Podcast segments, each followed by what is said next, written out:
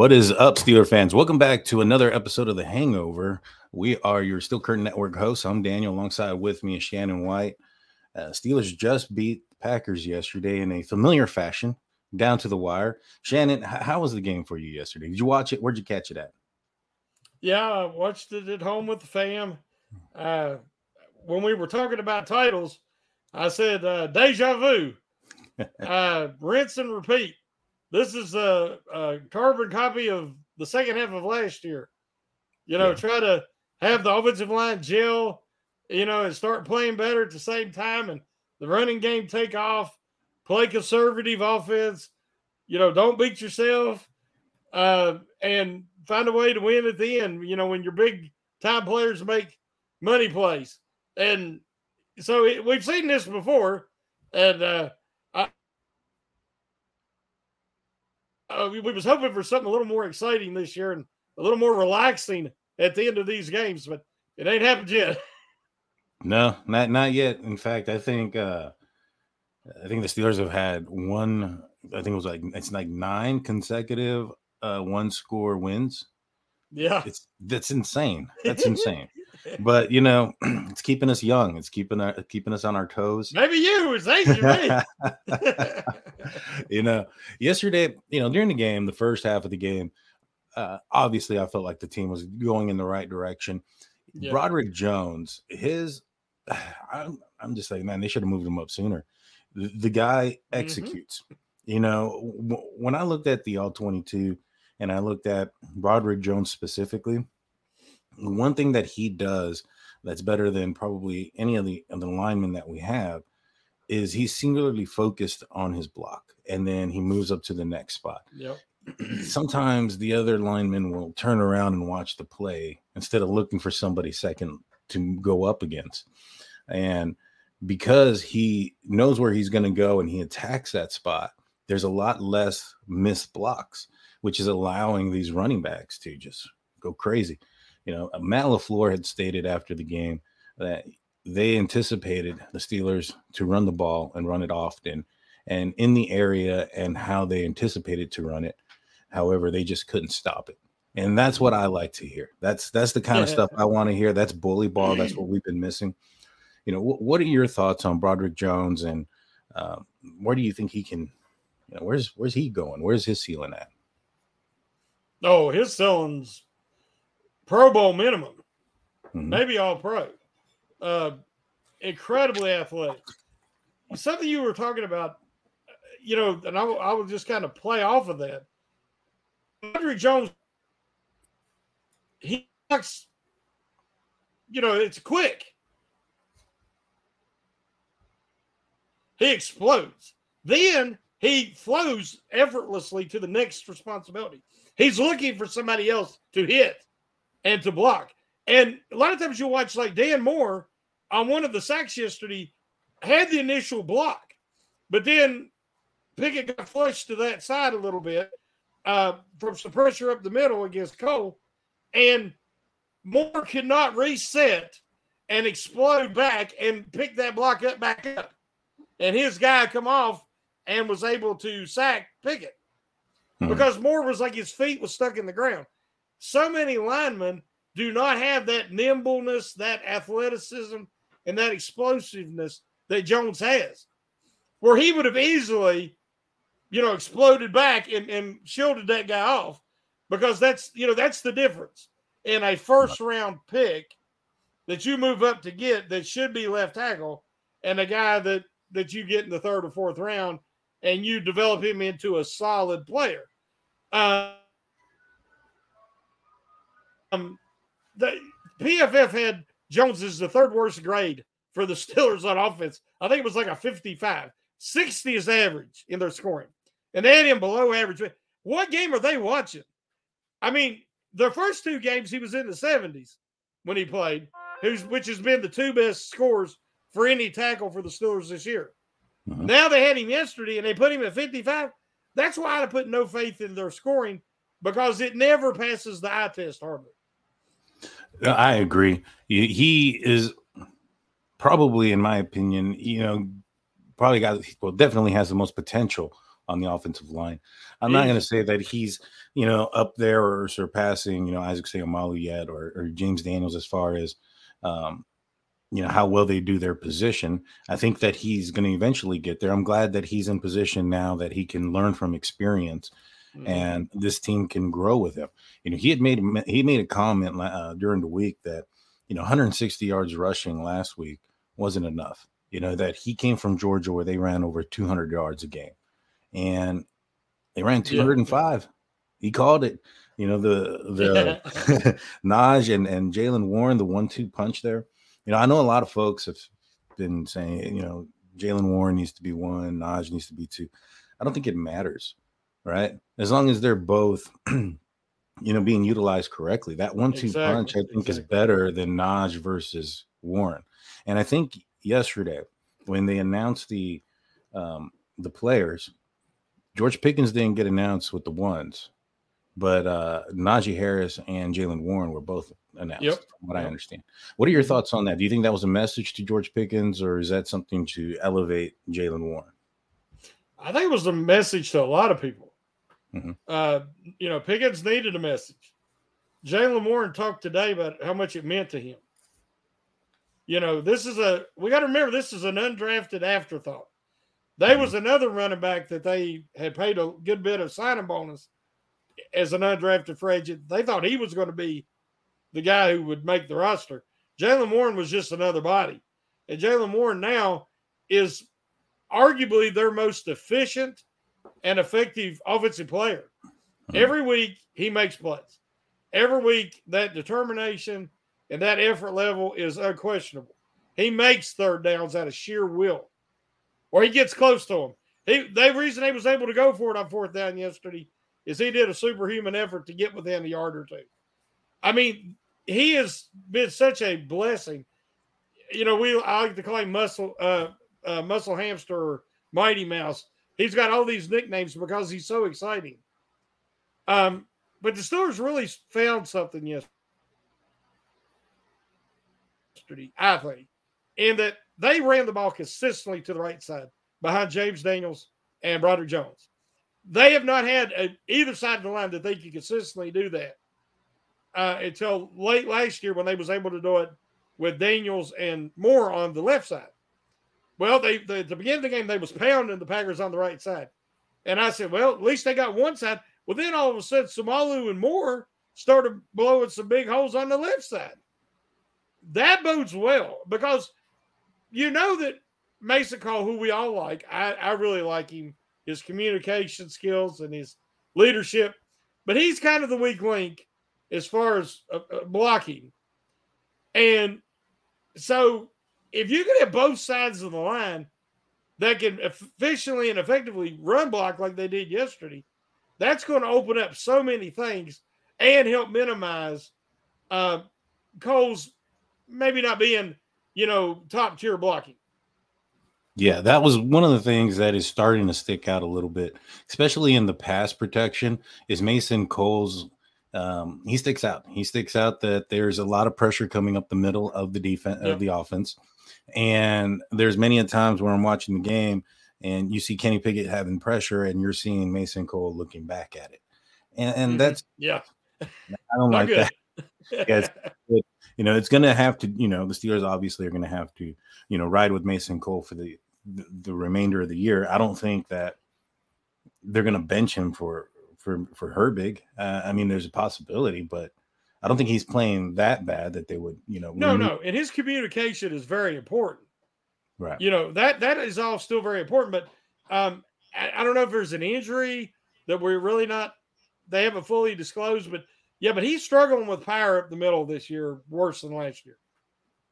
Yeah, definitely. And it's just, you know, like I said, it's kind of sticking out a little bit, but with Broderick Jones out there, he kind of not just cleans up that aspect, but because he's able to pull and he's pulling around and he's opening holes up for the running backs and he's helping the center by being able to pull as well. And it's kind of, you know, shielding it a little bit, but during pass protection is where it really shows up, in my opinion.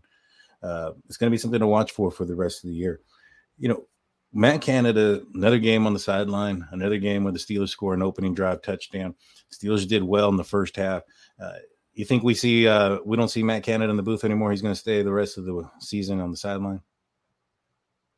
You know, I think you'd have to be crazy to let him go back to the booth because, you know, we know what Okorafor supposedly lost his job for. Now, I believe he lost his job because Jones is just a lot better player. And they needed something, you know, as an excuse because coaches don't like to admit they're wrong. Mm-hmm. But imagine if Canada was standing on the sidelines and Okorafor could have talked directly to Canada instead of up in the booth. Yeah, that was against Jacksonville. And again, I agree with him. You're running the same stupid plays that didn't work in the first half. You're losing by 10 at the start of the fourth quarter, and you're running the same plays.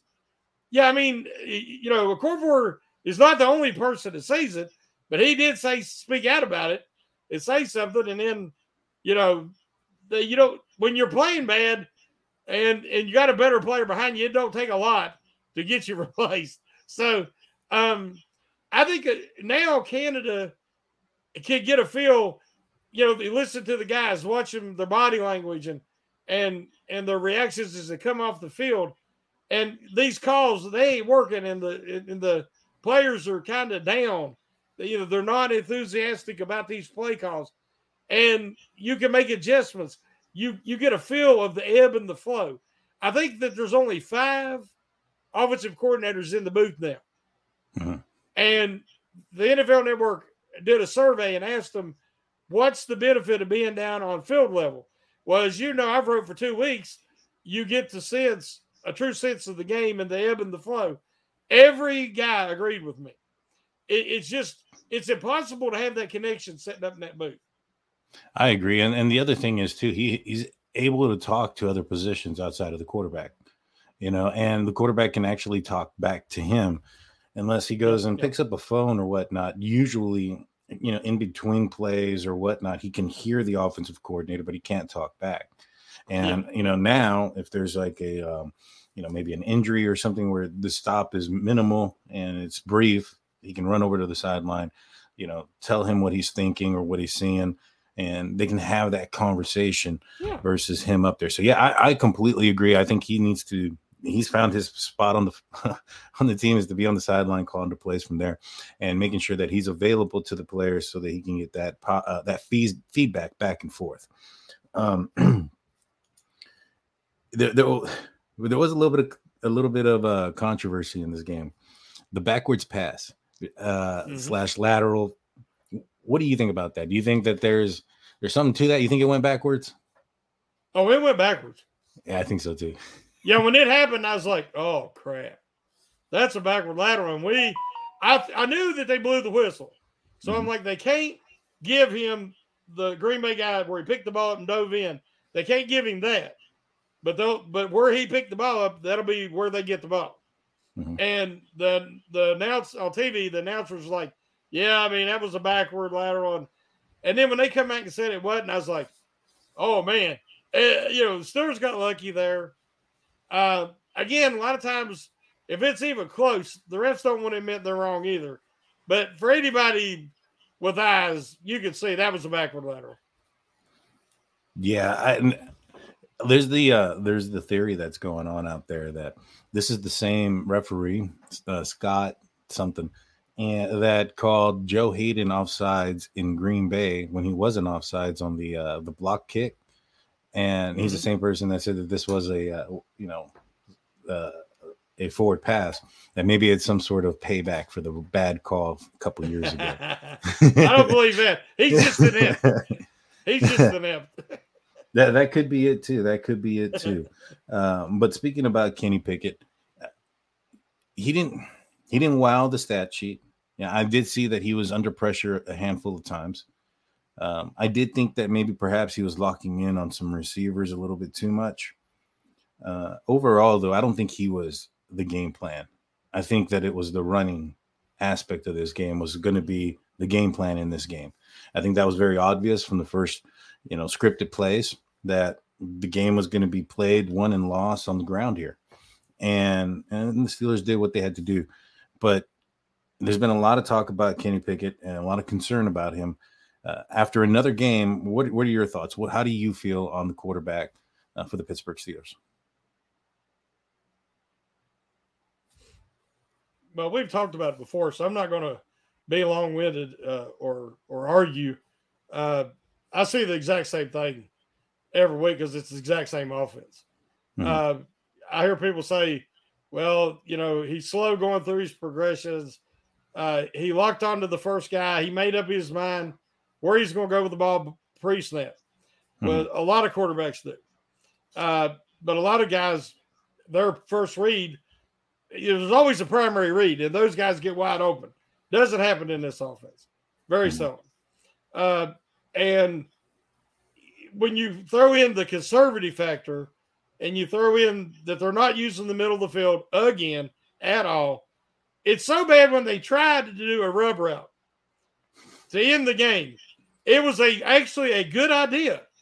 But CA3 he's not used to doing it, and he just ran right into the guy. He didn't even try to make it look like, you know, that he was an accidental or incidental. Right. Again, that goes into coaching. You got to coach these guys up on how to be crafty, just like they're teaching Joey Porter Jr. and hopefully Darius Rush and these guys how to play tight press coverage. There's little tricks to the trade to get away with things. You got a guy like Peterson. You say, they teach these youngins. Well, you got to teach these things. Well, they never even go to the middle of the field. And when they do, they screw it up. I remember last year, two of our receivers ran into each other. So it's just, you know, when you don't do something and then you're going to do it, yeah, it's going to work. It's going to surprise the defense, but it's also kind of a surprise to you because you don't do it. I'm really focusing on the encouraging aspects of yesterday's offense. They scored on three of the first four possessions. The one they didn't score on was a very telegraphed running play to Harris. That's the thing. They kept running to Harris on first down, even though Warren was having a very effective first half. Yeah. And I was very frustrated with that they didn't alternate more because Harris was not getting a lot on a lot of the first down runs. And then the second play of that drive that didn't work was the backward lateral. Mm-hmm. And then it was just downhill from there. And they had a rhythm up to that point. And then it just kind of, they flatlined the rest of the game. We started seeing those familiar 3-and-outs. Yeah. And I mean, honestly, what I've seen watching is there was not a lot of, okay, well, this option was open and this one wasn't. He didn't have to pass a lot. And when he did, he did not have a lot of open options. Now, had he hit that big pass to Johnson, where there was a defensive holding where the guy grabbed Johnson's jersey and didn't let him get the touchdown in the first quarter. Had he have caught that, numbers would have looked better. But, you know, he did draw a pass interference. Yeah. Had Johnson caught the ball that hit him in both hands when he had the one-on-one coverage down the left side, the numbers would have looked a lot better. That didn't happen. But the main thing is the offense was effective more so than they have been. It's always been late in the game. This time they started it earlier in the game, which now they got to get in the middle too. But at least we're seeing some progress, and the progress will come as that offensive line improves, like we've talked about all year. Everything else will improve. And then we'll have more of an idea of what progress is actually being made, especially by Kenny Pickett. Yeah, I can't argue with that. You know, for the most part, like, one, I have no idea if any receivers were open or not open. We haven't seen the all 22 from the game footage. It didn't appear that he was. I've seen worse games from him. I'll put it that way. I'm not going to say that his game and this game here was one of his best games or any of that, but I don't think he was utilized in that manner. I think the priority of this game was the running game, and that the Steelers were going to take over this game and control the clock. I mean, they only had one full possession in the first quarter that ended up in a touchdown. The second possession in the first quarter, you know, spilled over to the second quarter, and that one ended up also in a touchdown. And so when you're playing that style of offense where you're going to be running the ball out and taking the air out of the ball, so to speak, and just running time down, that's going to give for less opportunities for those bigger stats. You know, the concern, I guess, the only concern that I really saw was there's a couple times or more often than not, and I think this is what's getting picked up by a lot of the defenses, is that Kenny likes to roll out to his left. Whenever he gets in any type of trouble or any of those type of things, he's rolling out to his left. And defenses are seeing that, and that's what we saw last week and this week is when he rolled out to the left. There was a couple people waiting there for him. And both occasions, he was able to do some magic and get out of there. And this week he ended up running, I think, for a few yards. You know, I thought that he's using his legs a little bit better in these last couple of weeks, actually pushing the ball down the field with his legs, running. You know, I think that's been improved a little bit as well. You know, he's dealing with the rib injury, so I know they're going to try to limit, you know, him running with the ball. They don't want him to get hit. But, you know, once he's healthy, I don't mind seeing that aspect of his game. But I don't know if this was a fair game to judge, you know, whether or not he was on or off solely based on the limited amount of reps that he had. I mean, I know he had 20-something attempts, 23 attempts, but during some of those, it was high pressure coming up the middle, things like that. And I will say I was disappointed in the outcome. I thought that with a secondary like the Packers had, with the injuries that they had, that this would have been more of a breakout game. But I don't think the game plan was to attack the secondary in that manner. Which is a little bit confusing because the Packers are just coming off of a big run defensive game. And, well, it doesn't matter. The Steelers went up there and ran it down their throat. But, you know, what do you think about that? That the Steelers were going up against and attacking the strength of the defense while allowing the weakness, or just kind of overlooking the weaknesses of the defense, having three defensive backs out for the Green Bay Packers. And well, you just said it all right there. That describes the ineptitude of Matt Canada and the Steelers in general on both sides of the ball. Because I'm not giving Terrell Austin a pass either. The Steelers are notorious for playing their game, with their style, sticking with their game plan, and they don't play situational football. Everybody else, if a team's got both starting cornerbacks out, they're going to attack that weakness. They're going to attack that and make them prove they can stop it. Steelers don't do that. If the offense, you know, has a backup quarterback in there and all, they still play soft zone and don't want to give up the big play and let that guy pick them apart and find the rhythm by completing all these wide open passes. Where if you jump on a quarterback, especially a young quarterback, early, he never develops a rhythm. Huh. The Steelers do a poor job of playing situational football on both sides of the ball. So when the people say, oh, this guy's injured or that guy's injured, and I'm like, it really ain't going to matter because the Steelers don't take advantage of it.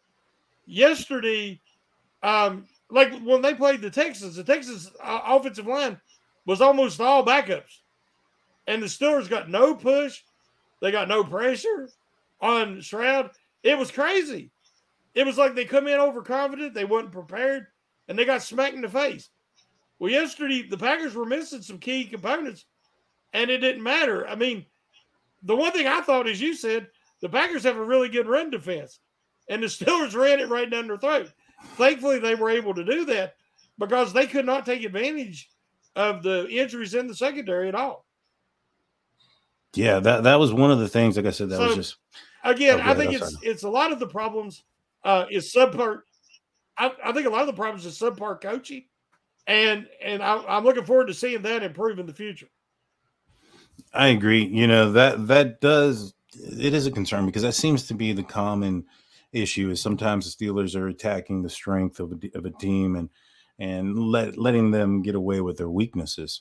You know that has been something that's been on the offense, on the defense, and. We'll talk more about the defense when we get right back. We're going to take a quick break on the YouTube side. Don't go anywhere. We're not going anywhere. But on the audio only side, we'll see you guys after a few seconds or a few words from our sponsors. And we're back. Welcome back, everybody, to The Hangover.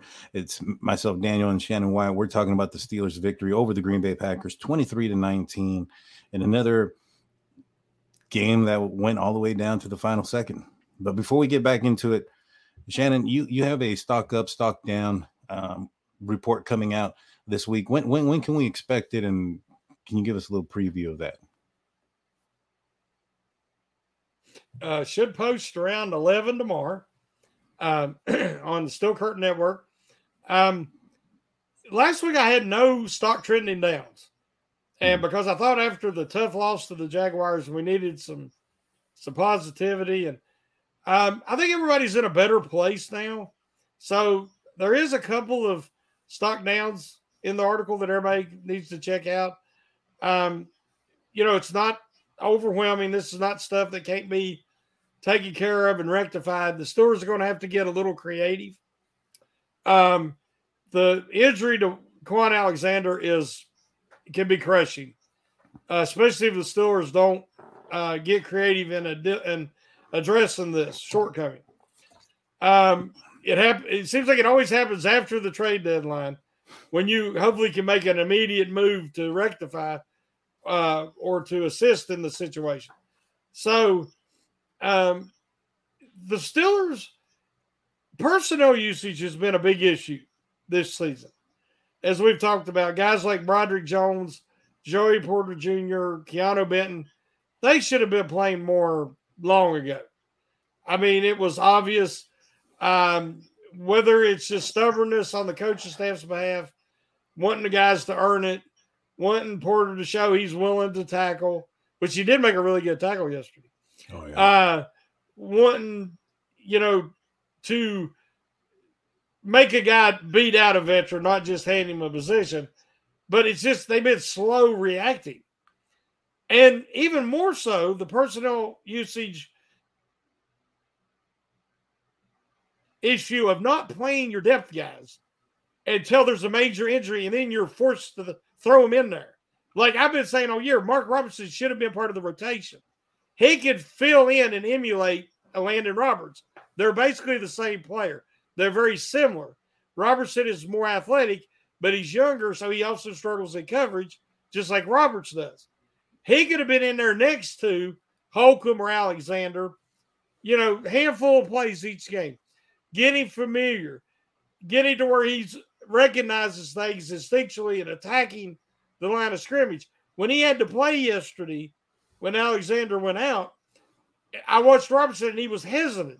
And he didn't attack the line of scrimmage like he was in the preseason, and he was last year. And because Landon Roberts is not a natural green dot guy, he's not usually the guy calling out the defenses and getting everybody lined up. Robertson was kind of out there on his own, and he was trying not to make the big mistake instead of playing instinctually and aggressively like he normally does. I wish they would have used him earlier in the year and got him regular reps, and then he would be prepared for this. Now he's not. Now you have a guy, like they didn't use Darius Rush. He was inactive yesterday after he got about 30 snaps against the Titans and played well. So they said he's not ready for our sub packages. He's not familiar with them. Well, you're never going to be familiar with him until you get experience. All I want them to do with Darius Rush is let him press. Put him on a guy and say, that's your guy, press coverage. That's the most instinctual position in the NFL. Behind running back, the next most instinctual position is press cover corner. That's your guy, sick him. And Rush should have been playing with Riley, but instead Riley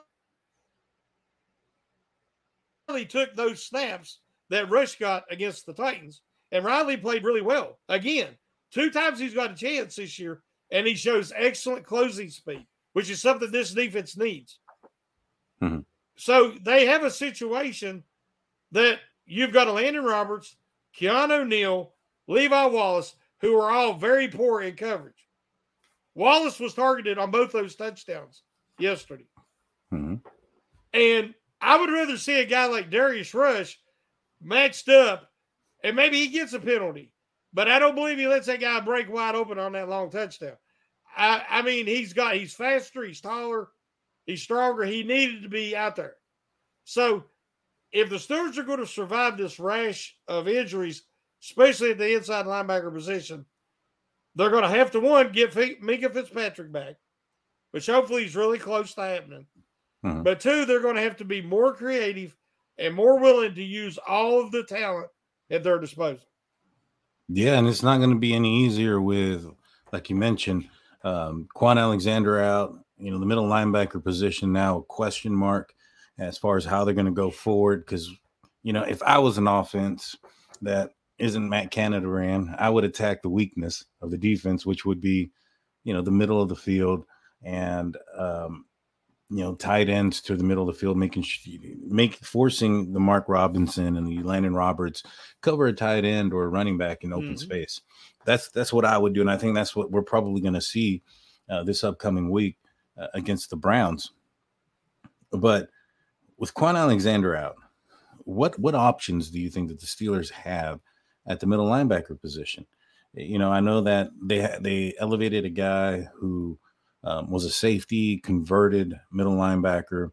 They have a couple of other guys on the practice squad, but it's slim pickings out there. I know that Miles Jack is a name that's been floating around. He's an electrician. Yeah. So what do you think the Steelers go from here with that position as far as getting a coverage guy?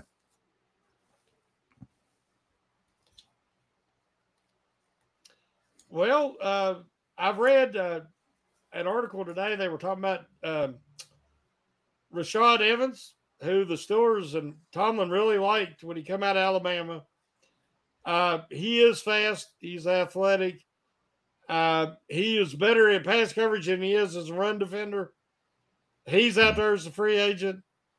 There's a guy like Nick Kwiatkowski, as you had talked about recently, that's out there on a practice squad.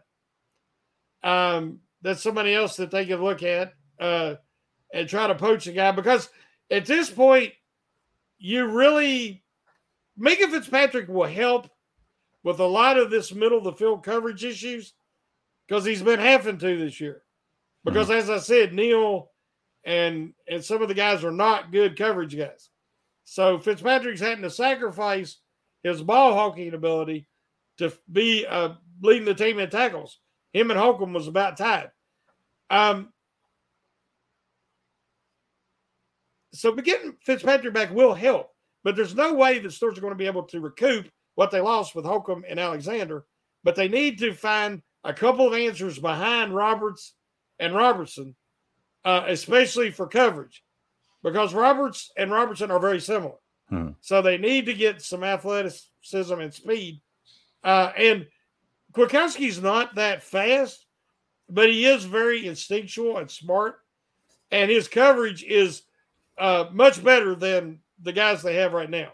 So I expect them to make a move or two this week, but they might get creative. The kid Walker they just signed to the practice squad from Atlanta Falcons. He had played 20.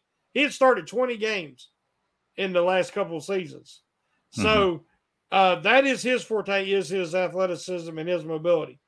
I'm not that familiar with him. I don't know how good he is in coverage, but at least he could give them something they might be missing. But without the trade, past the trade deadline, now you're kind of limited. I talked last week in the article, and me and you might have talked about it. Nick Herbig, when we come out of college, I thought he was going to be an off-ball linebacker. And he's the kind of guy that I think could give them maybe 8 to 10 snaps a game in that rotation and really play well, because we know how good he is against the run. He's an excellent tackler, and I think he's got the athleticism to not be a slouch in coverage. Yeah, no, I agree. You know, finding a coverage linebacker in the middle there is going to be key. Like I said, offenses are going to target that. They're going to put linebacker, they're going to put tight ends, they're going to put running backs there, they're going to put them in space, and they're going to run up the middle at them. It's going to be really important for this defensive line to stand up, which well, this week against the Packers, they were so-and-so. You know, I thought that Keanu Benton had a very good game, you know, for the Steelers front line.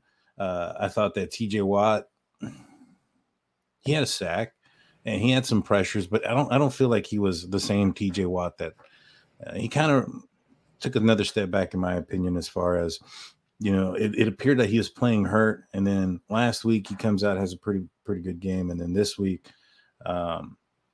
just kind of, you know, he got a sack, but just the pressures weren't there. Highsmith, he did all right, but Cam Hayward, he's been a guy that got a lot of discussion about his play and his age and the injury. Is he still affected? And I didn't really get that. I saw him getting double teamed quite a bit.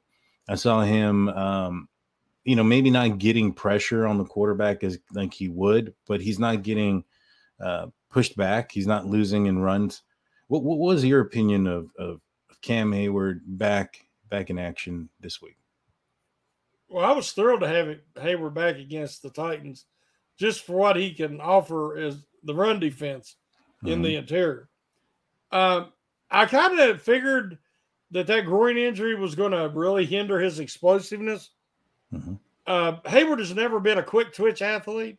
He's got his pressures and his sacks through sheer strength and just driving guys, carrying guys back to the quarterback.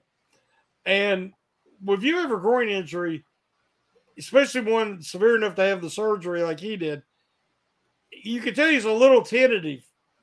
He's not pushing off the same. He's anchoring well, and he's playing good run defense, but he's not pushing the pocket. Actually, I thought Keanu Benton played an excellent game yesterday. Watching him, he's got such violent hands, and he throws guys around. I mean, he don't just move. He looks like young Hayward, and that he literally tosses guys out of the way and just moves through them, just swims through them, getting back to the quarterback. He's got star potential, and he could very well be the next Cam Hayward for the Steelers. I've said in recent years that I think for Hayward, he's going to have to take a salary reduction. They're going to have to adjust his contract. And he's going to have to move to the interior, maybe nose tackle, similar to how Tyson Alulu lengthened his career at the end. Because Hayward is not offering much of anything right now as a pass rusher. And if Hayward could drop in and take care of that nose tackle and let Benton take his position, I think the Steelers would actually be better off. But again, it's hard to ask a veteran who's meant so much to your franchise to – people look at things as a demotion. But it's not a demotion if you're helping the whole team. It actually helps you earn the salary you're making when you're making the kind of money he is. But I do not see him being effective anymore at that end position. Yeah, that is true. You know, I will say that the pressure aspect of Cam Hayward's game didn't show up. I'm hoping maybe with more time and more weeks away from the groin injury and the surgery that maybe he can get some of that back. But you're right. When it comes to a severe injury or a surgery like that, everybody's different and everybody reacts differently. You know, I had a like an Achilles tendon rupture and Aaron Rodgers had one, and I can tell you he's way ahead of where I was. Now, I'm not a pro athlete or any of those things, but he's miles away from where I was at that point of where I was injured. So everybody acts differently, and like for me, that was my first major injury. I hadn't never had surgery or any of those type of things, so I was very timid doing some of the things like pushing up, getting up on my toes. So, you know, if there's some sort of psychological aspect to it, I mean, he's going to have to go through that, and that can take some time, you know, but I think Rodgers had a lot better facilities and rehab than you did. Oh, that's probably very true. I wasn't at a $1 million facility or had $1 million, surgeon to do my surgery, but you know, the those injuries and those type of injuries that require surgery can have a mental aspect to it. Mm-hmm. You know, this week going up against the Browns, I think we're going to see a lot of Keanu Benton out there, maybe a little bit less of Hayward in passing situations, but I think we'll see him more often when it comes to the running game. Like you mentioned, maybe perhaps moving to nose tackle. I have seen him out there in the nose tackle more often than I have seen him in years past being placed in the nose tackle position. So that you might be onto something about that, especially to expand his career. But he's getting up there. You think, you know, you mentioned that, you know, his contract needs to come down and things like that. Do you think he has another year in him after this? Oh, especially if he makes the move to nose, yes. They mentioned it last year, and he hates the idea. He does not like playing nose. He does not think he's effective. But that's one of the strongest defensive linemen the Steelers have ever had. Cam Hayward is a brute. And if he wants to anchor against two guys, you'll watch him do it all the time, easily. And he could be a wonderful nose tackle. But again, it's all in how he looks at it. If he looks at it like a demotion, he's not going to fully commit. You know, we know that. We're all that way. It's just a natural ego. But I believe if he's going to stay with the Steelers and help them and hopefully have a chance to be a contender, let's say, you know, Super Bowl contender maybe next year, then for him to be worthy of the amount of money that he's wanting to expect, he needs to first adjust the contract and then make the position switch. Yeah. No, I agree. And I would like to see him. I know that in the offseason he had mentioned on his podcast that he wanted to play another 4 years. I don't know if 4 years is in the tables, but it's, you know, you never know. And I just, like I said, I'm just glad to see him back out there. He's a grown man out there. And, you know, I know I heard some of the things and the rumblings of him falling off a little bit, but, you know, I saw him taking on double teams and getting that respect as well. And you know, I think he's going to be effective. I don't know for how long. You know, me personally, I think that you're right. If he finds that to be a, you know, something disrespectful or whatnot, then maybe perhaps he doesn't want to go that route. But I mean, he's got an opportunity to play another year with his brother, you know, play for the team you know, the Steelers that appears that he loves the team.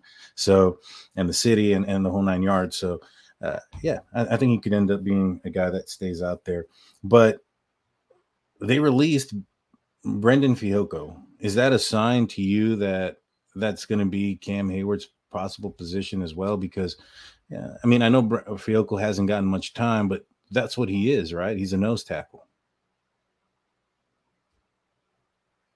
Yeah, you told me that right before we went on air. Mm-hmm. And I was like, what? I mean, I was really shocked. I've been shocked that they haven't given him more time, any time, since they signed him in the offseason, because he is a true old school nose tackle in that he ties up blockers and he lets the inside linebackers, the edge guys, everybody else flow to the ball. He doesn't make tackles and give statistics. He's more of the team first sacrificial position. And now playing the Browns this week, a team that likes to run heavy, I was really shocked that they released Fioco now. I don't know what the plan is. Hopefully Montravius Adams is back. Maybe his injury was just a weak thing and you know, that he can be back, because they're going to need all hands on deck this week to try to slow down the Browns. Now, one thing I will say, I read that they're doing an MRI tomorrow on Deshaun Watson's ankle that he started limping around on late in the game against the Ravens. If there's any question, he won't play. If he's having aches and pains, as we've seen, he won't play. And they'll lean on the running game even more. So I think the Steelers really, their primary focus needs to be stopping that run and making the Browns beat them through there, regardless if it's Watson or Walker or who it is.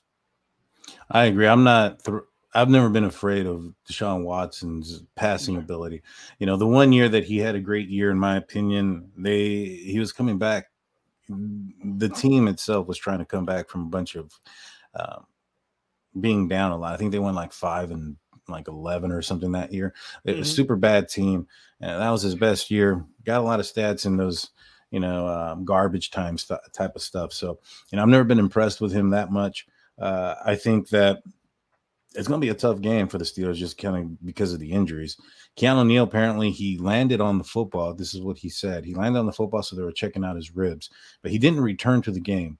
Are you concerned? I know his pass coverage maybe perhaps isn't there, but he is a guy that can tackle. If he does not go, Trent Thompson, he was out there. I thought he looked like a little bit of a liability.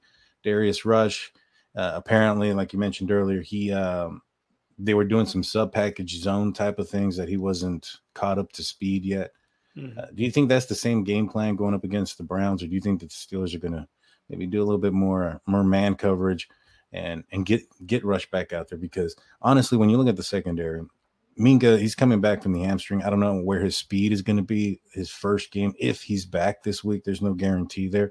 But if he is back, is he going to be the fast guy or the speedy guy that he was prior to the injury? Or is that going to take a couple of weeks to get back? And outside of him, you have 4.5 and 4.6 secondary. Everybody's slow. Rush is a 4.3 guy. He's the guy that can at least, don't get taken over the top. I would like to see Rush in there just solely because of that. But that's going to require more of a man defense. We didn't see it that much this week. Is there a reason why you think that the Steelers did that? Do you think it was the matchup against Jordan Love, or was it because of Minkah not being out there? I'm not sure. What are your thoughts? I think combination. They didn't really respect Love's game, in my opinion. That's why they went with all the soft zone. They thought that if you could make him throw it enough that he'd make a mistake and they could intercept the ball, which at the end he did. And they made 2 interceptions late. So I guess we can only question that rationale to a point. But I would rather see Porter and Rush pressing and then let Wallace and Peterson, especially Peterson, play more to his strength, which he could cover the slot some, cover a tight end, which, the Browns like to use their tight end a good bit. And, don't give them the easy – completions, the soft zone, that vanilla stuff is it just it allows teams to get in favorable down the distances. They don't always get the 10 yards, but they get an easy 6 or 7 quick. And hopefully that, as you say, we'll see a difference there.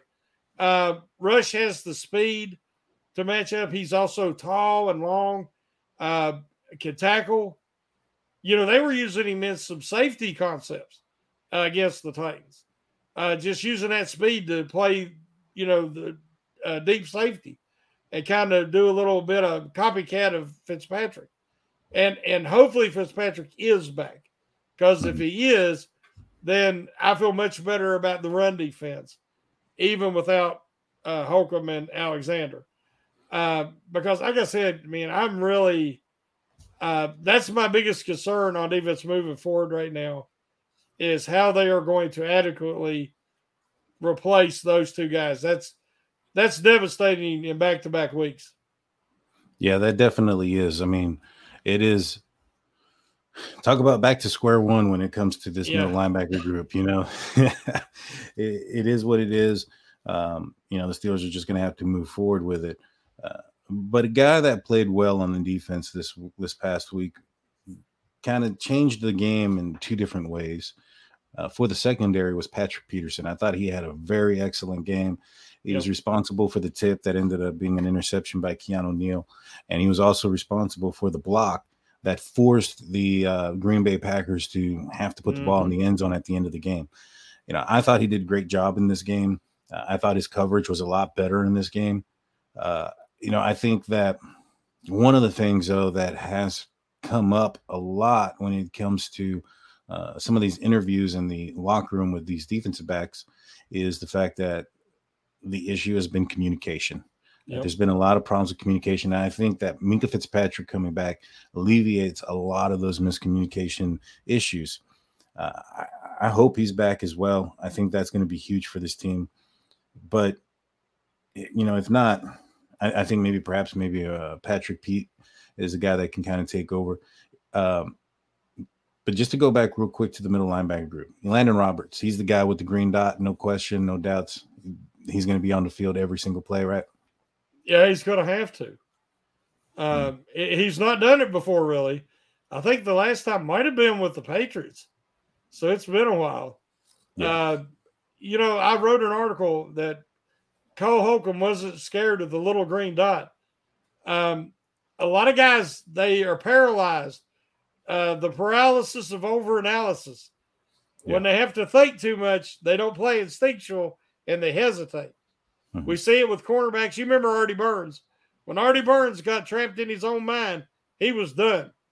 And you see that. I don't think that's going to happen with Roberts. He's a vested veteran. But I watched his communications was not the same as Holcomb.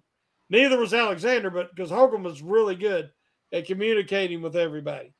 And as you said, Kazee mentioned after the game yesterday that they really miss there's communication issues and they really miss Fitzpatrick. So, yeah, there's just that's going to have to tighten up as they move into especially these divisional games. Yeah, these divisional games are going to be huge. You know, the Steelers got 2 back-to-back in Ohio, one against Cleveland this upcoming Sunday, and then the next week is against the Cincinnati Bengals. And, you know, these are going to be tough games for the Pittsburgh Steelers, especially coming off with the injuries that they have on the defensive side. I think more is going to be asked of the offensive side. I anticipate to see more of the running game and efforts to minimize the opportunities for the opposing defense or opposing offenses. Similar to like this game, I think that's going to be the game plan. I think that's the identity of this team. Mm-hmm. And, you know, as long as the running game is doing what they're doing, now, I'm not sure, you know, 200 yards a game is something that you can expect. But, you know, if they're being able to get 150 to 160 yards a game consistently, I think this is an offense that can work and be good enough for this team to actually make some sort of run. When you look at the teams in the AFC, you know, outside of maybe the Chiefs, I don't think that there's a team that's not beatable, you know, and I think that the Steelers, if they find themselves playing, I don't know, the Miami, Jacksonville, and the Ravens, I think that those are all three teams in the playoffs that the Steelers can go into and they can win those games, in my opinion. And so, you know, don't give up on the season is basically what I'm trying to say. There's a lot of folks that are upset and they're, you know, they don't like where the offense is at. You know, the stats they're not what we want. And to be honest, they're not. But at the end of the day, there's not a juggernaut team right now that's just blowing people away. And I think that there's the opportunity for the Pittsburgh Steelers to still make some noise. You know, mm-hmm. They're going to have to get healthy. Do you got any final words for everybody before we let everyone out? Well, I like what you said. That's so true. You just don't know. That's why you play the games. That's why you try to hang around and make the playoffs. You want to get better each week. You want to look to the future and say, you know, like I said, is this the answer? Is Kenny Pickett the answer? Is, you know, what guys do we want to bring back next year? Where do we need to add? Every game matters, whether it's a win or loss, a blowout. There's something to be learned. It's something to be gained.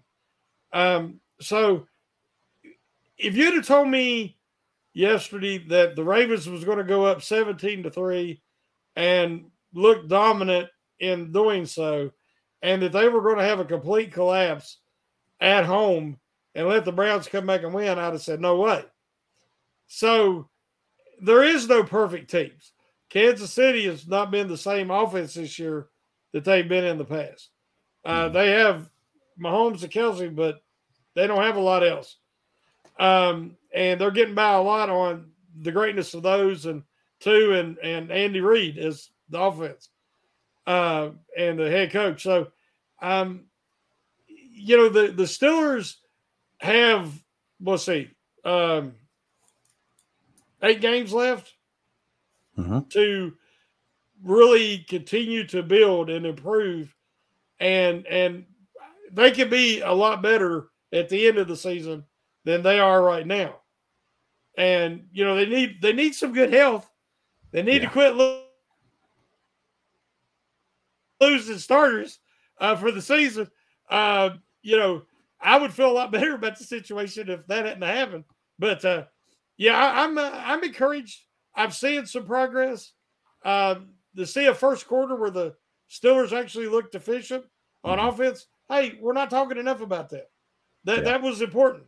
The improvement of the offensive line, the running lanes. That running lane that Najee Harris ran through for the touchdown, I don't think he had a running lane that big in his career, NFL career thus far. I mean, he could have walked in, and he basically did. That is progress, folks. So let's just stay positive and focus on the little things they can change and improve, and hopefully we'll keep going in the right direction. I agree 100%. I think that this team is moving in the right direction. It's going a little bit slow, and I think that I'll be honest. I think that the practice schedule for the NFL probably has a little bit to do with that. You know, when you're not allowed to hit throughout the week and things like that, that can affect timing on the offensive side. And I think that's might be a reasoning why we're not seeing offenses dominate like they used to, or at least this year. But hey, that works for the Steelers' favor, especially now if they got the running game going and they're able to control the ball and move the ball down the field. I'm excited. I think that, you know, there's some deficiencies, but I don't think that they're deficiencies that are going to completely take this game out of competition. So I still got some faith. I still think that they're more than capable of winning. You know, definitely getting in double-digit wins, and especially with the remaining schedule, you know, the strength of the schedule, I think they can get in double-digit wins, and I think this is going to be a team that's going to be in the playoffs once it's all said and done. And for that, we should not be down for that. We shouldn't be negative or upset. That's a positive thing, and hopefully maybe the Steelers can do something that they haven't done in a while if they do get there, and let's win a game. So only time will tell. You know, first things first is getting healthy and then playing the next game. But with that being said, we're out of here. Shannon, send us out.